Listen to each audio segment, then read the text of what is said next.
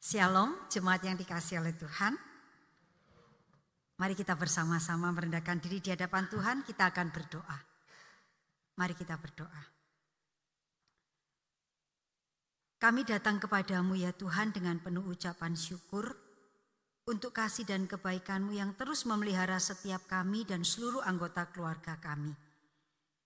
Saat ini Tuhan kami mau bersyukur karena Tuhan memberikan kesempatan buat kami untuk datang beribadah memuji nama Tuhan, bertemu dengan saudara-saudara seiman, menikmati persekutuan bersama-sama dengan rekan-rekan dan saudara-saudaramu Unike. Dan yang aku yakin dan bobotnya itu dan usianya itu dikata Amerika eh, sekumpulan pohon sekoya ini masih hidup subur dan masih terus bertumbuh sampai hari ini. Nah, Bapak Ibu yang dikasih oleh Tuhan, ukuran pohon yang besar dan tinggi ini sangat bergantung pada akarnya sebagai fondasi daripada pohon ini. Dikatakan akar-akarnya itu bisa masuk ke dalam tanah antara 4 sampai 11 meter. Gitu ya. Nah, tetapi yang lebih istimewa, akarnya ini bukan hanya tumbuh ke bawah, tetapi dia juga menyamping dan kemudian saling mengikat dengan akar pohon sekoya yang lain.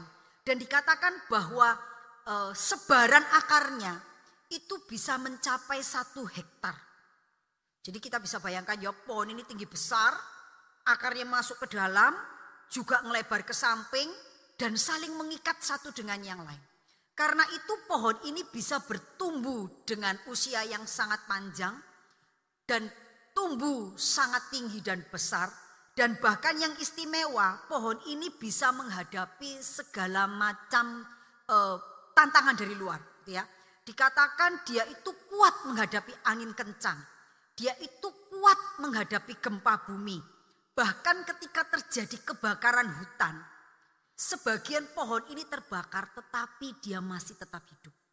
Jadi dari artikel yang saya baca, kira-kira 60 cm lingkar pohon ini, kulit luarnya itu adalah bagian yang tahan dari api. Bahkan pada kondisi-kondisi tertentu, api itu menolong eh, benih-benih yang ada di pohon sekoya ini pecah dan kemudian tumbuh menjadi pohon yang baru. Bapak Ibu yang dikasih oleh Tuhan, akar memiliki pengaruh yang sangat besar untuk membuat pohon ini bisa tumbuh dengan begitu lama begitu besar dan begitu kuat dan bisa menghadapi berbagai macam tantangan dari luar. Demikian juga halnya dengan sebuah bangunan. Kalau kita melihat sebuah bangunan yang besar dan megah, kita hanya melihat tampak luarnya saja. Tetapi keindahan ini tidak akan pernah ada artinya kalau dia tidak punya fondasi yang sangat kuat. Di sebelah rumah mama saya itu ada orang yang sedang bangun rumah. Ketika bangun fondasi, itu kira-kira sejak awal bulan eh, per, hampir pertengahan bulan Juni sampai sekarang itu mereka masih membangun fondasi. Membangun fondasi itu membutuhkan waktu dan itu dipersiapkan dengan sedemikian rupa sebaik-baiknya diupayakan sangat kuat supaya ketika bangunan itu dibangun di atas fondasi itu dipastikan bangunan itu kuat, dan kokoh. Apalah artinya ketika bangunan itu dibangun dengan lantai marmer yang sangat baik, dengan kerangka baja yang sangat kuat, atau dengan semen yang sangat kokoh, kalau ternyata fondasinya itu tidak kuat. Karena ketika fondasi itu tidak kuat, seluruh bangunan bagus dan kuat yang mungkin dipersiapkan dibangun di atasnya, itu akan mudah sekali menjadi rusak dan roboh. Demikian juga halnya dengan keluarga kita. Setiap kita ingin membangun keluarga yang bahagia, yang baik, yang bisa melalui atau menjalani kehidupan dengan baik. Tetapi ketika kita membangun keluarga kita, tidak mempersiapkan fondasi yang baik, mempersiapkan fondasi iman yang kuat untuk keluarga kita, maka kemungkinan diterpa badai, topan, kesulitan kehidupan itu akan membuat keluarga kita menjadi lemah. Bapak Ibu yang dikasih oleh Tuhan, kita perlu membangun fondasi iman yang kuat di dalam keluarga kita. Supaya ketika datang berbagai macam goncangan dan kesulitan kehidupan, persoalan-persoalan yang mungkin tidak pernah kita pikirkan dan bayangkan, kita memiliki dasar iman yang teguh di dalam Kristus. Nah Bapak Ibu yang dikasih oleh Tuhan bagaimana caranya kita memiliki dan bagaimana caranya kita bisa membangun fondasi keluarga, membangun fondasi iman keluarga yang kuat dan kokoh. Yang pertama, kalau kita itu ingin membangun fondasi iman keluarga yang kuat dan kokoh, maka kita harus membangun keluarga kita di atas Kristus dan firman-Nya. Kalau kita ingin punya keluarga yang kokoh, yang kuat di dalam Tuhan, memiliki fondasi iman yang kuat di dalam Tuhan, tidak ada dasar yang lain yang bisa kita jadikan fondasi selain Kristus dan firman-Nya. Kristus dan firman-Nya harus menjadi fondasi dasar iman keluarga kita. Mempercayai Kristus, melakukan firman-Nya di dalam hidup kita, itulah yang menjadi dasar pondasi keluarga kita. Bapak Ibu yang dikasih oleh Tuhan, menjadi orang Kristen, datang ke gereja setiap minggu, menyebut nama Tuhan Yesus di dalam doa kita, membaca firman Tuhan setiap hari, itu tidak secara otomatis menjadikan kita ini memiliki fondasi iman yang kuat. Mungkin kita bertanya-tanya, lalu untuk apa semua hal rohani yang kulakukan selama ini? Bapak Ibu yang dikasih oleh Tuhan, pondasi iman kita itu akan terbangun dan akan menjadi kokoh. Adalah saat kita itu mengenal Kristus, mempercayainya, belajar firman-Nya dan menerapkan di dalam hidup kita. Kata kuncinya adalah pada mempercayai Kristus, mendengarkan firman-Nya dan melakukan di dalam hidup kita. Kenapa tadi di awal saya mengatakan menjadi orang Kristen pergi ke gereja, berdoa, dengar firman Tuhan, itu tidak otomatis menjadikan iman kita itu kokoh. Karena semuanya itu bisa berlalu tanpa kita melakukan apa yang Allah kehendaki. Kalau kita cuma ke gereja, kita dengar firman Tuhan, kita berdoa, tetapi kita tidak sungguh-sungguh mempercayai Allah, mempercayai Kristus, belajar hidup di dalam Kristus, mendengarkan firman-Nya dan melakukan firman-Nya itu di dalam hidup kita, maka kita tidak akan pernah bisa punya iman yang kokoh di dalam Tuhan. Bapak Ibu yang dikasih oleh Tuhan, kalau Bapak Ibu masih ingat beberapa minggu yang lalu atau satu bulan yang lalu, itu Losuwil menyampaikan firman Tuhan tentang perumpamaan membangun rumah. Dalam bagian itu di dalam Matius 7 ayat 24 sampai 27 dikatakan setiap orang yang mendengar perkataanku dan melakukannya, ia itu orang yang bijaksana. Karena dia itu seperti orang yang mendirikan rumah di atas batu karang. Sementara orang yang dengar tapi tidak melakukan, dia itu dikatakan seperti orang yang bodoh. Karena dia itu membangun rumahnya di atas pasir. Nah, kalau Bapak Ibu ingat juga loh Suwil waktu itu menjelaskan kata melanda ya. Ketika kita itu membangun rumah di atas batu karang yang teguh. Kata melanda itu menunjukkan atau menjelaskan tentang hantaman yang kuat, tabak, uh, pukulan yang frontal. Tetapi dikatakan kalau kamu itu membangun rumahmu di atas batu karang, ketika kamu itu membangun hidupmu di atas firman Tuhan, hidup sesuai firman Tuhan dan melakukan firman itu di dalam hidupmu, maka kamu itu seperti rumah yang dibangun di atas karang, dihantam badai gelombang, kamu tetap teguh berdiri. Sementara orang yang cuma dengar firman tapi nggak melakukan, itu seperti orang membangun rumahnya di atas pasir. Kata melanda yang disebutkan dalam bagian itu, itu nggak ngomong kata eh, tidak tidak sama dengan kata melanda pada bagian yang pertama yang menjelaskan tentang hantaman yang kuat. Dia hanya mengatakan angin sepoi-sepoi, kesandung aja, rumahmu langsung roboh. Bapak Ibu yang dikasih oleh Tuhan, ketika Yesus memberikan perumpamaan ini, Yesus sedang mengingatkan kepada orang percaya Bagian firman itu ketika diajarkan kepada orang-orang pada saat itu. Bukan diajarkan kepada pendengar-pendengar yang tidak mengenal Kristus. Atau orang-orang yang belum belajar firman Tuhan. Jadi Bapak Ibu jangan berpikir, oh aku orang Kristen. Jadi aku tuh pasti bangun di atas batu karang yang teguh. Yang bangunnya di atas pasir itu orang-orang yang tidak kenal Tuhan. Bukan. Yesus tidak sedang berbicara tentang orang percaya dan orang tidak percaya.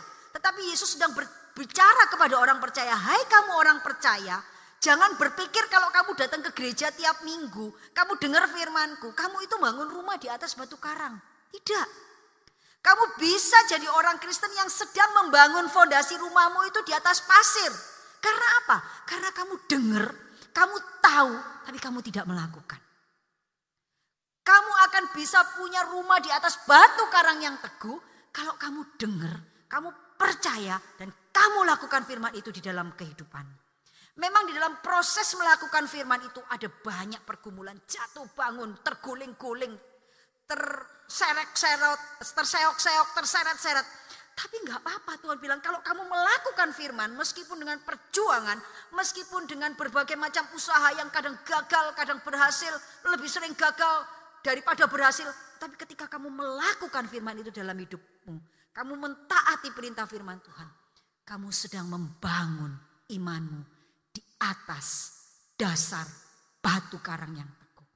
Nah Bapak Ibu yang dikasih oleh Tuhan, ketika Yesus mengajarkan ini, Yesus sedang mengingatkan kepada kita. Pentingnya melakukan firman Tuhan sebagai fondasi dasar kehidupan iman kita. Bapak Ibu yang dikasih oleh Tuhan, ketika kita menjadi orang Kristen, dasar apa yang kita gunakan untuk membangun keluarga kita? Nilai-nilai apa yang kita ajarkan kepada anak dan anggota keluarga kita ketika kita membangun keluarga kita. Betapa banyak keluarga-keluarga, termasuk keluarga Kristen, menjadikan pendidikan, menjadikan kepandaian, menjadikan kekayaan, menjadikan jabatan sebagai fondasi untuk membangun keluarga mereka. Menjadi fokus utama untuk mendirikan bangunan keluarga mereka. Ketika kita menjadikan hal yang lain sebagai fondasi dasar iman keluarga kita atau fondasi keluarga kita, maka jangan kaget ketika datang badai topan menyerang keluarga kita. Maka kita akan menjadi mudah sekali kalah, mudah sekali roboh karena kita seperti membangun rumah di atas pasir. Bapak Ibu yang dikasih oleh Tuhan, ketika kita dan seluruh anggota keluarga kita menjadikan firman Tuhan dan Kristus sebagai pondasi iman keluarga kita, maka ketika datang kesulitan, datang berbagai macam pergumulan, seberat apa pun kita akan mampu menanggungnya karena kita tidak menanggung dengan kekuatan kita sendiri kita menanggung bersama dengan Kristus sang batu karang. Bapak Ibu yang dikasih oleh Tuhan, ketika setiap anggota keluarga, suami, istri, seperti lagu yang tadi dikatakan, suami, istri, anak sama-sama membangun fondasi iman hidup mereka di dalam Kristus, melakukan firman mereka di uh, melakukan firman Tuhan di dalam hidup mereka, maka keluarga ini sedang membangun bersama sebuah fondasi keluarga yang kuat di dalam Kristus. Mereka bisa saling menopang, bisa saling menguatkan, bisa saling mengoreksi, bisa saling mengingatkan. Tidak hanya satu orang atau satu bagian keluarga yang menjadi penopang seluruh anggota keluarga. Tetapi seluruh anggota keluarga belajar bertumbuh di dalam iman untuk kemudian menjadi penyangga satu dengan yang lain seperti pohon redwood yang digambarkan tadi. Dia bisa tumbuh besar, tinggi, kuat, tahan berbagai macam tantangan. Karena apa? Karena dia punya teman-teman yang lain yang akarnya tumbuh ke dalam, yang melebar ke samping, saling mengikat dan saling menguatkan. Karena itu Bapak Ibu yang dikasih oleh Tuhan, tidak ada seorang pun di antara kita yang boleh berkata, imanku nunut ya. Hai istriku, punyalah iman yang kuat ben aku iso senden. Atau sebaliknya istri berkata, hai suamiku, punya iman yang kuat supaya aku bisa senden. Tidak. Tetapi seluruh anggota keluarga, suami, istri, orang tua harus mengupayakan anak-anaknya. Sebelumnya saya itu sering berpikir ya, atau secara tanpa sadar itu menganggap bahwa Timotius ini menjadi seorang pemimpin rohani yang hebat seorang pemimpin rohani yang kuat, seorang yang setia melayani Tuhan, seorang muda yang kokoh di dalam iman. Itu karena pengaruh Paulus yang sangat besar. Tetapi sebuah buku mengatakan, yang saya baca dia mengatakan, Timotius itu mungkin dapat banyak masukan atau dukungan dari Paulus. Tetapi sesungguhnya dia itu membangun imannya itu bersama dengan keluarga. Ibu dan neneknya itulah yang mengajar dia mempersiapkan dia untuk punya iman yang kokoh. Nah Bapak Ibu yang dikasih oleh Tuhan, keluarga Timotius ini bukan keluarga yang hidup di dalam kondisi atau lingkungan yang cukup baik, yang cukup kondusif untuk membuat dia ini bisa punya iman yang bagus. Tetapi sesungguhnya keluarga Timotius yang tinggal di Listra ini adalah keluarga yang tinggal atau hidup di lingkungan yang mayoritas penduduknya adalah orang-orang yang menyembah kepada banyak dewa. Nah Timotius sendiri ini ibu dan neneknya orang Yahudi. Tetapi ayahnya itu orang Yunani. Ibu dan neneknya itu sejak dulu adalah seorang yang taat kepada ajaran Yahudi. Artinya mereka itu orang yang belajar hukum Taurat, firman perjanjian lama. Dan mereka ini mendidik Timotius dengan ajaran firman Tuhan. Sampai satu ketika ketika Rasul Paulus datang ke kota Listra melakukan pelayanan perjalanan misi yang pertama. Keluarga Timotius ini mendengar pengajaran eh, Paulus dan kemudian percaya kepada Injil Tuhan Yesus Kristus. Tetapi pemahaman dasar tentang Mesias yang sudah didapatkan oleh Timotius sejak kecil yang dididik oleh nenek dan ibunya itu mempersiapkan Timotius untuk kemudian menjadi seorang pribadi yang mengasihi Tuhan dan mencintai Tuhan. Nah, Bapak Ibu yang dikasih oleh Tuhan, yang mendidik adalah nenek dan ibunya. Memang tidak banyak catatan tentang ayat Timotius. Ada yang mengatakan ayahnya mungkin meninggal ketika dia masih kecil. Tetapi ada juga yang mengatakan ayahnya bukan seorang yang percaya. Sehingga nenek dan ibunya lah yang mendidik dia. Tetapi Bapak Ibu yang dikasih oleh Tuhan melalui contoh ini mengingatkan dan mengajarkan kepada kita. Bahwa tidak ada kondisi atau situasi apa pun yang bisa menghalangi kita untuk membuat kita tidak mendidik anak-anak kita di dalam iman kepada Yesus Kristus. Lingkungan yang sulit dan buruk, pengaruh yang buruk seperti yang dialami oleh Timotius, dia hidup di lingkungan yang menyembah kepada dewa-dewa. Tidak membuat dia kehilangan imannya. Karena ada ibu dan neneknya yang mengajar dia tentang iman yang benar. Nah Bapak Ibu yang dikasih oleh Tuhan itulah sebabnya Allah mengingatkan para orang tua. Allah memberi mandat kepada para orang tua untuk mendidik anak-anaknya. Di dalam ulangan pasal 6 ayat 4 sampai 9 itu Allah mengatakan dengan sangat jelas. Ia mengatakan dengan sebuah uh, pendahuluan yang sangat jelas. Akulah Tuhan, akulah Allah yang esa. Kemudian kasihilah Tuhan Alamu dengan segenap hatimu dan dengan segenap jiwamu dan dengan segenap kekuatan. Allah mengatakan kepada para orang tua, akulah Allah. Berikan kepada para orang tua. Hai orang tua, kasihilah Tuhan Allah dengan segenap hatimu, segenap jiwamu, segenap akal budi. Tetapi tidak hanya berhenti sampai di situ. Orang tua tidak cukup menjadi orang tua yang mencintai Allah sepenuh hati dan segenap jiwa. Orang tua harus mengajar, mendidik, melatih anak-anaknya untuk menjadi orang yang mencintai Tuhan.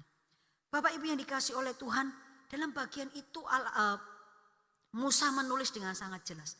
Ketika kamu itu mengajar anak-anakmu, mulai dulu dengan kamu yang mencintai Tuhan. Lalu ajar anak-anakmu mencintai Tuhan. Ajar mereka setiap saat, setiap waktu, berulang-ulang, terus-menerus.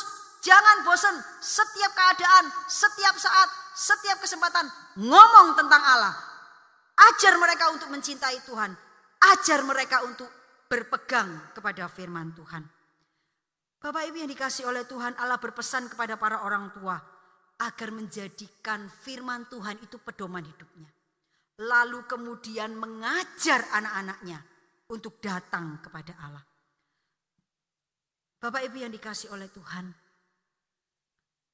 seorang penulis buku mengatakan anak-anak tidak pernah cukup baik mendengarkan apa yang orang tuanya katakan.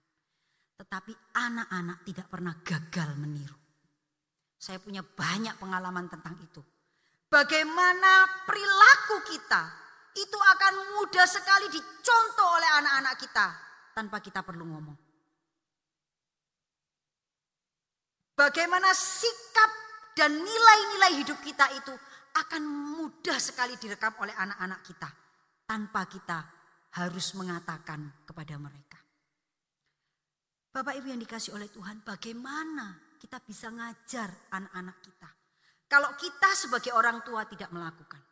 Karena itu dalam bagian ini saya mengatakan cara untuk membangun fondasi iman di dalam keluarga adalah dengan memberi teladan dan juga ngajar. Enggak cukup cuma memberi teladan. Kita perlu ngomong, kita perlu ngajar.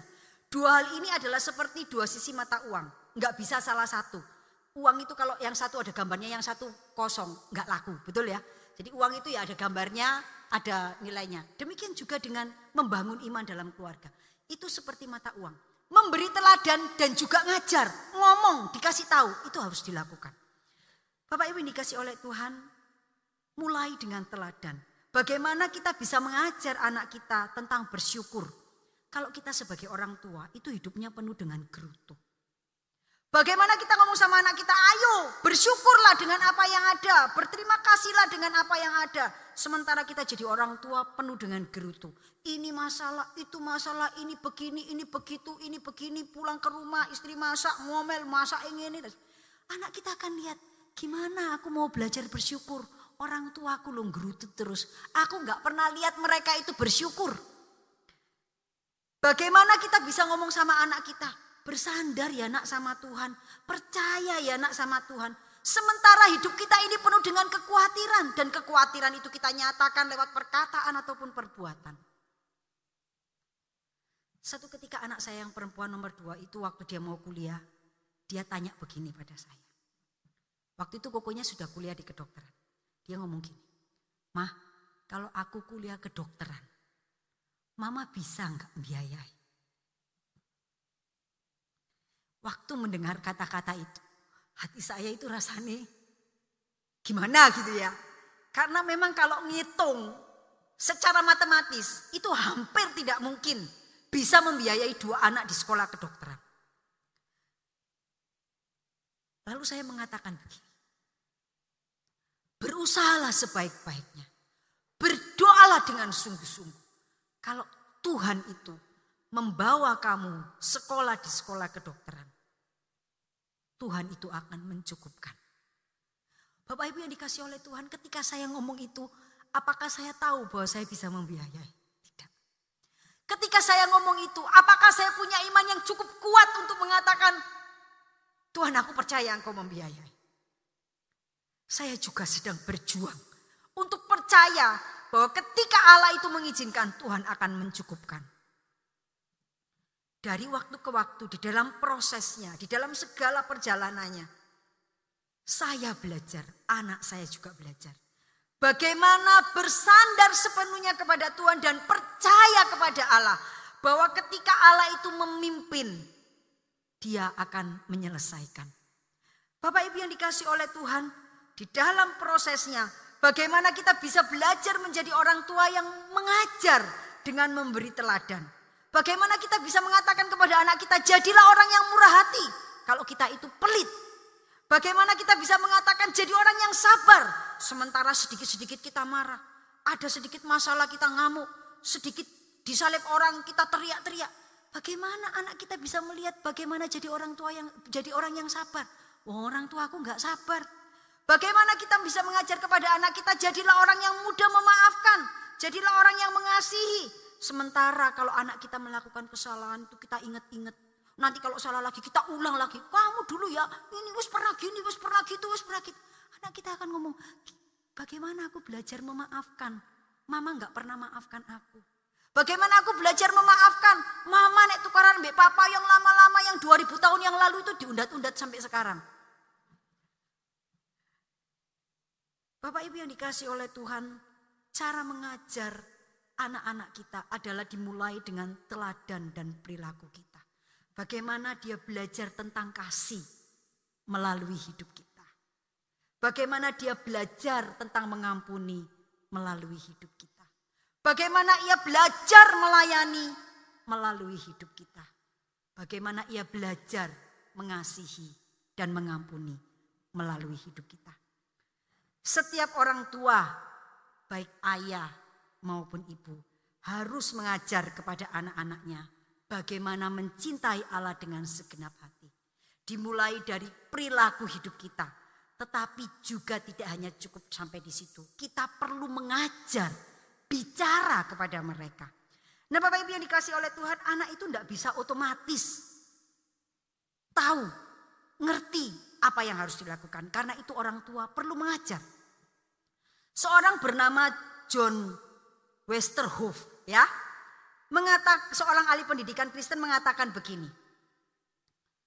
Iman tidak dapat diwariskan atau diberikan begitu saja kepada anak-anak atau generasi berikutnya. Padahal dulu kita ulang tahun itu kayak kita kalau anu eh, minum ah, barang langsung diterima. Eh. Yang namanya iman itu adalah kata kerja. Dia adalah sebuah aksi. Karena itu iman harus dibagikan, disharingkan, diajarkan, dan juga diperagakan. Jadi iman itu harus dibagikan dengan cara dipraktekkan. Kita bisa mewariskan iman kepada anak-anak kita ketika kita mengajar mereka. Kita tidak bisa mengatakan kepada anak-anak kita, kamu harus rajin ke gereja, rajin berdoa, rajin baca Alkitab. Sementara kita sendiri ke gerejanya bolong-bolong, baca Alkitabnya nggak mesti, doanya juga nggak mesti. Kalau kita itu rajin ke gereja, kita itu rajin baca Alkitab, kita itu rajin berdoa. Anak kita itu enggak otomatis rajin berdoa, rajin ke gereja, rajin baca Alkitab. Betul? Apalagi kalau kita itu tidak melakukan semuanya itu. Lalu kita berharap anak kita melakukan semuanya itu dengan sangat baik. Bapak Ibu yang dikasih oleh Tuhan, ketika kita mendorong anak-anak kita, kita Tuhan. Kamu perlu menyembah Tuhan, kamu perlu memuliakan nama Tuhan. Dari tujuh hari hidupmu, satu hari kamu datang kepada Tuhan. Kenapa kamu perlu baca Alkitab? Kenapa kamu perlu berdoa?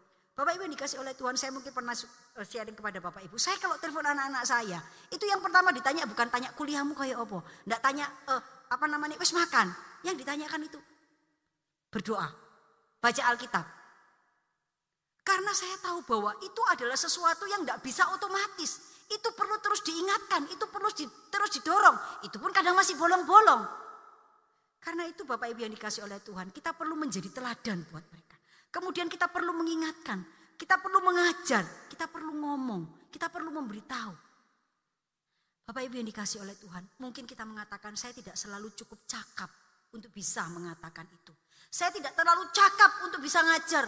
Aku tidak pinter untuk bisa PA dengan anak-anakku. Bapak Ibu yang dikasih oleh Tuhan mengajar anak-anak kita itu tidak butuh sesuatu yang sangat expert untuk mengajar anak-anak kita. Kita punya banyak kesempatan. Saya ingat kalau saya dulu ngomong dengan anak saya hal-hal yang penting, itu justru ketika saya pulang jemput anak saya dari sekolah. Kalau pulang dari sekolah mereka cerita macam-macam, ngomong macam-macam, kejadian macam-macam. Yang dipukul temannya lah, yang dibeginikan temannya lah, ada temannya yang begini dan begitu. Pada posisi semacam itu saya ngomong. Ketika dia diganggu temannya atau ketika dia dipukul temannya saya bilang tidak usah balas ya. Kalau kamu dipukul tidak usah balas, harus memaafkan. Tapi aku sering dipukul, lapor sama teacher. Saya ajar mereka bagaimana mengasihi. Kalau ada temannya yang nakal dan sebagainya, saya ajar bagaimana menolong mereka. Kalau ada teman, ada temanku satu nggak ada yang teman di mami, soalnya orangnya antik gitu. Kamu belajar jadi temannya dia, kasihan loh. Dan sebagainya dan sebagainya. Bagaimana menolong mereka melakukan firman Tuhan di dalam hidup mereka. Kalau mereka melakukan kesalahan, apa yang kita katakan kepada mereka? Kamu ya ujuk bujuk mama, masuk neraka kamu nanti. Dibakar di dalam neraka yang paling bawah. Bapak Ibu yang dikasih oleh Tuhan, jangan menakut-nakuti anak kita, membuat anak kita hidup jujur dengan ketakutan. Tapi katakan kepada mereka, kalau kamu bohong, mama itu bisa enggak tahu. Tapi Tuhan selalu tahu. Dan kalau Tuhan tahu kamu bohong, Tuhan itu sedih loh. Tuhan itu sayang sama kamu, mati di atas kayu salib untuk mengasihi kamu. Masa kamu bohong? Berikan dasar-dasar yang benar. Ajarkan mereka kebenaran-kebenaran mendasar. Yang nantinya akan menolong mereka punya nilai-nilai hidup. Oh kalau saya jujur itu bukan karena saya diawasi orang tua. Karena saya tahu Tuhan itu selalu melihat. Tuhan sedih kalau saya lakukan yang tidak baik. Nah Bapak Ibu yang dikasih oleh Tuhan, pengamsal mengatakan, didiklah anakmu maka ia akan memberikan ketentraman kepadamu. Ketika kita mendidik anak-anak kita di dalam kebenaran firman Tuhan, mereka akan punya kesempatan untuk mendatangkan damai sejahtera dan sukacita. Kita tidak khawatir, nanti anakku di sini ya opo. Nanti dia melakukan apa? Waduh siapa yang ngawasi? Waduh siapa yang niten, apa merhatikan? Nanti kalau tidak ada yang ngawasi dia lakukan ini. Kalau tidak ada yang ngawasi dia lakukan itu. Bapak Ibu yang dikasih oleh Tuhan itu akan menimbulkan kehilangan damai sejahtera yang luar biasa. Tetapi ketika kita mendidik anak-anak kita dengan baik. Kita tahu mereka takut akan Tuhan. Maka ketika mereka jauh pun kita masih bisa memiliki damai sejahtera. Karena kita yakin Tuhan menjaga mereka dan mereka sudah punya pegangan dalam hidup mereka. Nah Bapak Ibu yang dikasih oleh Tuhan kalau kita melihat sekitar kita. Hari ini kita menemukan banyak sekali kondisi di mana anak-anak muda mereka terjebak dalam narkoba, pergaulan yang buruk, hidup dalam seks bebas. Kita juga sering melihat anak-anak dari keluarga Kristen yang tiba-tiba berubah jadi agama lain atau bahkan menjadi orang ateis. Jadi orang yang tidak percaya Tuhan. Inilah kondisi yang mungkin banyak dialami oleh keluarga-keluarga pada masa ini. Termasuk mungkin kita sedang bergumul dengan itu. Dikatakan bahwa salah satu penyebabnya adalah karena orang tua tidak memberikan pendidikan rohani yang cukup baik kepada anak-anaknya. Bapak Ibu yang dikasih oleh Tuhan, ketika orang tua tidak melaksanakan atau tidak cukup melaksanakan pendidikan iman kepada anak-anaknya yang dimulai sejak dini, maka kita akan dan game dengan orang-orang yang mungkin kurang tepat. Karena itu Bapak Ibu yang dikasih oleh Tuhan, kalau kita tidak mendidik anak-anak kita, dunia yang akan mendidik anak-anak kita. Kalau kita tidak mendidik anak-anak kita, gadget yang mendidik anak-anak kita. Kalau kita tidak mendidik anak-anak kita, Google yang mendidik anak-anak kita. Karena itu Bapak Ibu yang dikasih oleh Tuhan. Di tengah berbagai macam pergumulan, kesulitan, persoalan. Kita harus mau repot untuk mendidik anak-anak kita. Bicara tentang hal-hal yang penting kepada anak-anak kita. Berbicara tentang nilai-nilai hidup yang penting kepada anak-anak kita. Supaya kita tidak pada akhirnya hanya bisa berkata, aku cuma bisa berdoa untuk anakku. Itu sebetulnya baik, berdoa untuk anak kita. Tetapi ketika itu disampaikan dalam keadaan putus asa karena lihat anaknya sudah tidak karu-karuan. Bukankah itu sangat menyedihkan? Karena itu Bapak Ibu yang dikasih oleh Tuhan. Mari sebagai orang tua kita mengajar anak-anak kita. Memberi teladan kepada anak-anak kita. Mendidik anak-anak kita. Menyediakan waktu untuk mereka. Menolong mereka untuk mengasihi Tuhan. Dan hidup mencintai Tuhan dengan segenap hidup mereka. Sehingga pada akhirnya mereka menjadi pribadi-pribadi yang kokoh di dalam iman dan kuat di dalam. Sebagai penutup saya akan mengambil uh, sebuah cuplikan kalimat yang disampaikan oleh Billy Graham. Ya, dia mengatakan begini. keluarga itu adalah sekolah.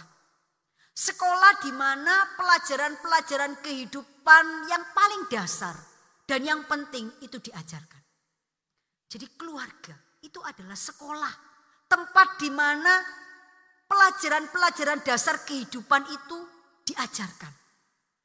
Keluarga itu juga seperti gereja, tempat di mana Allah ditinggikan.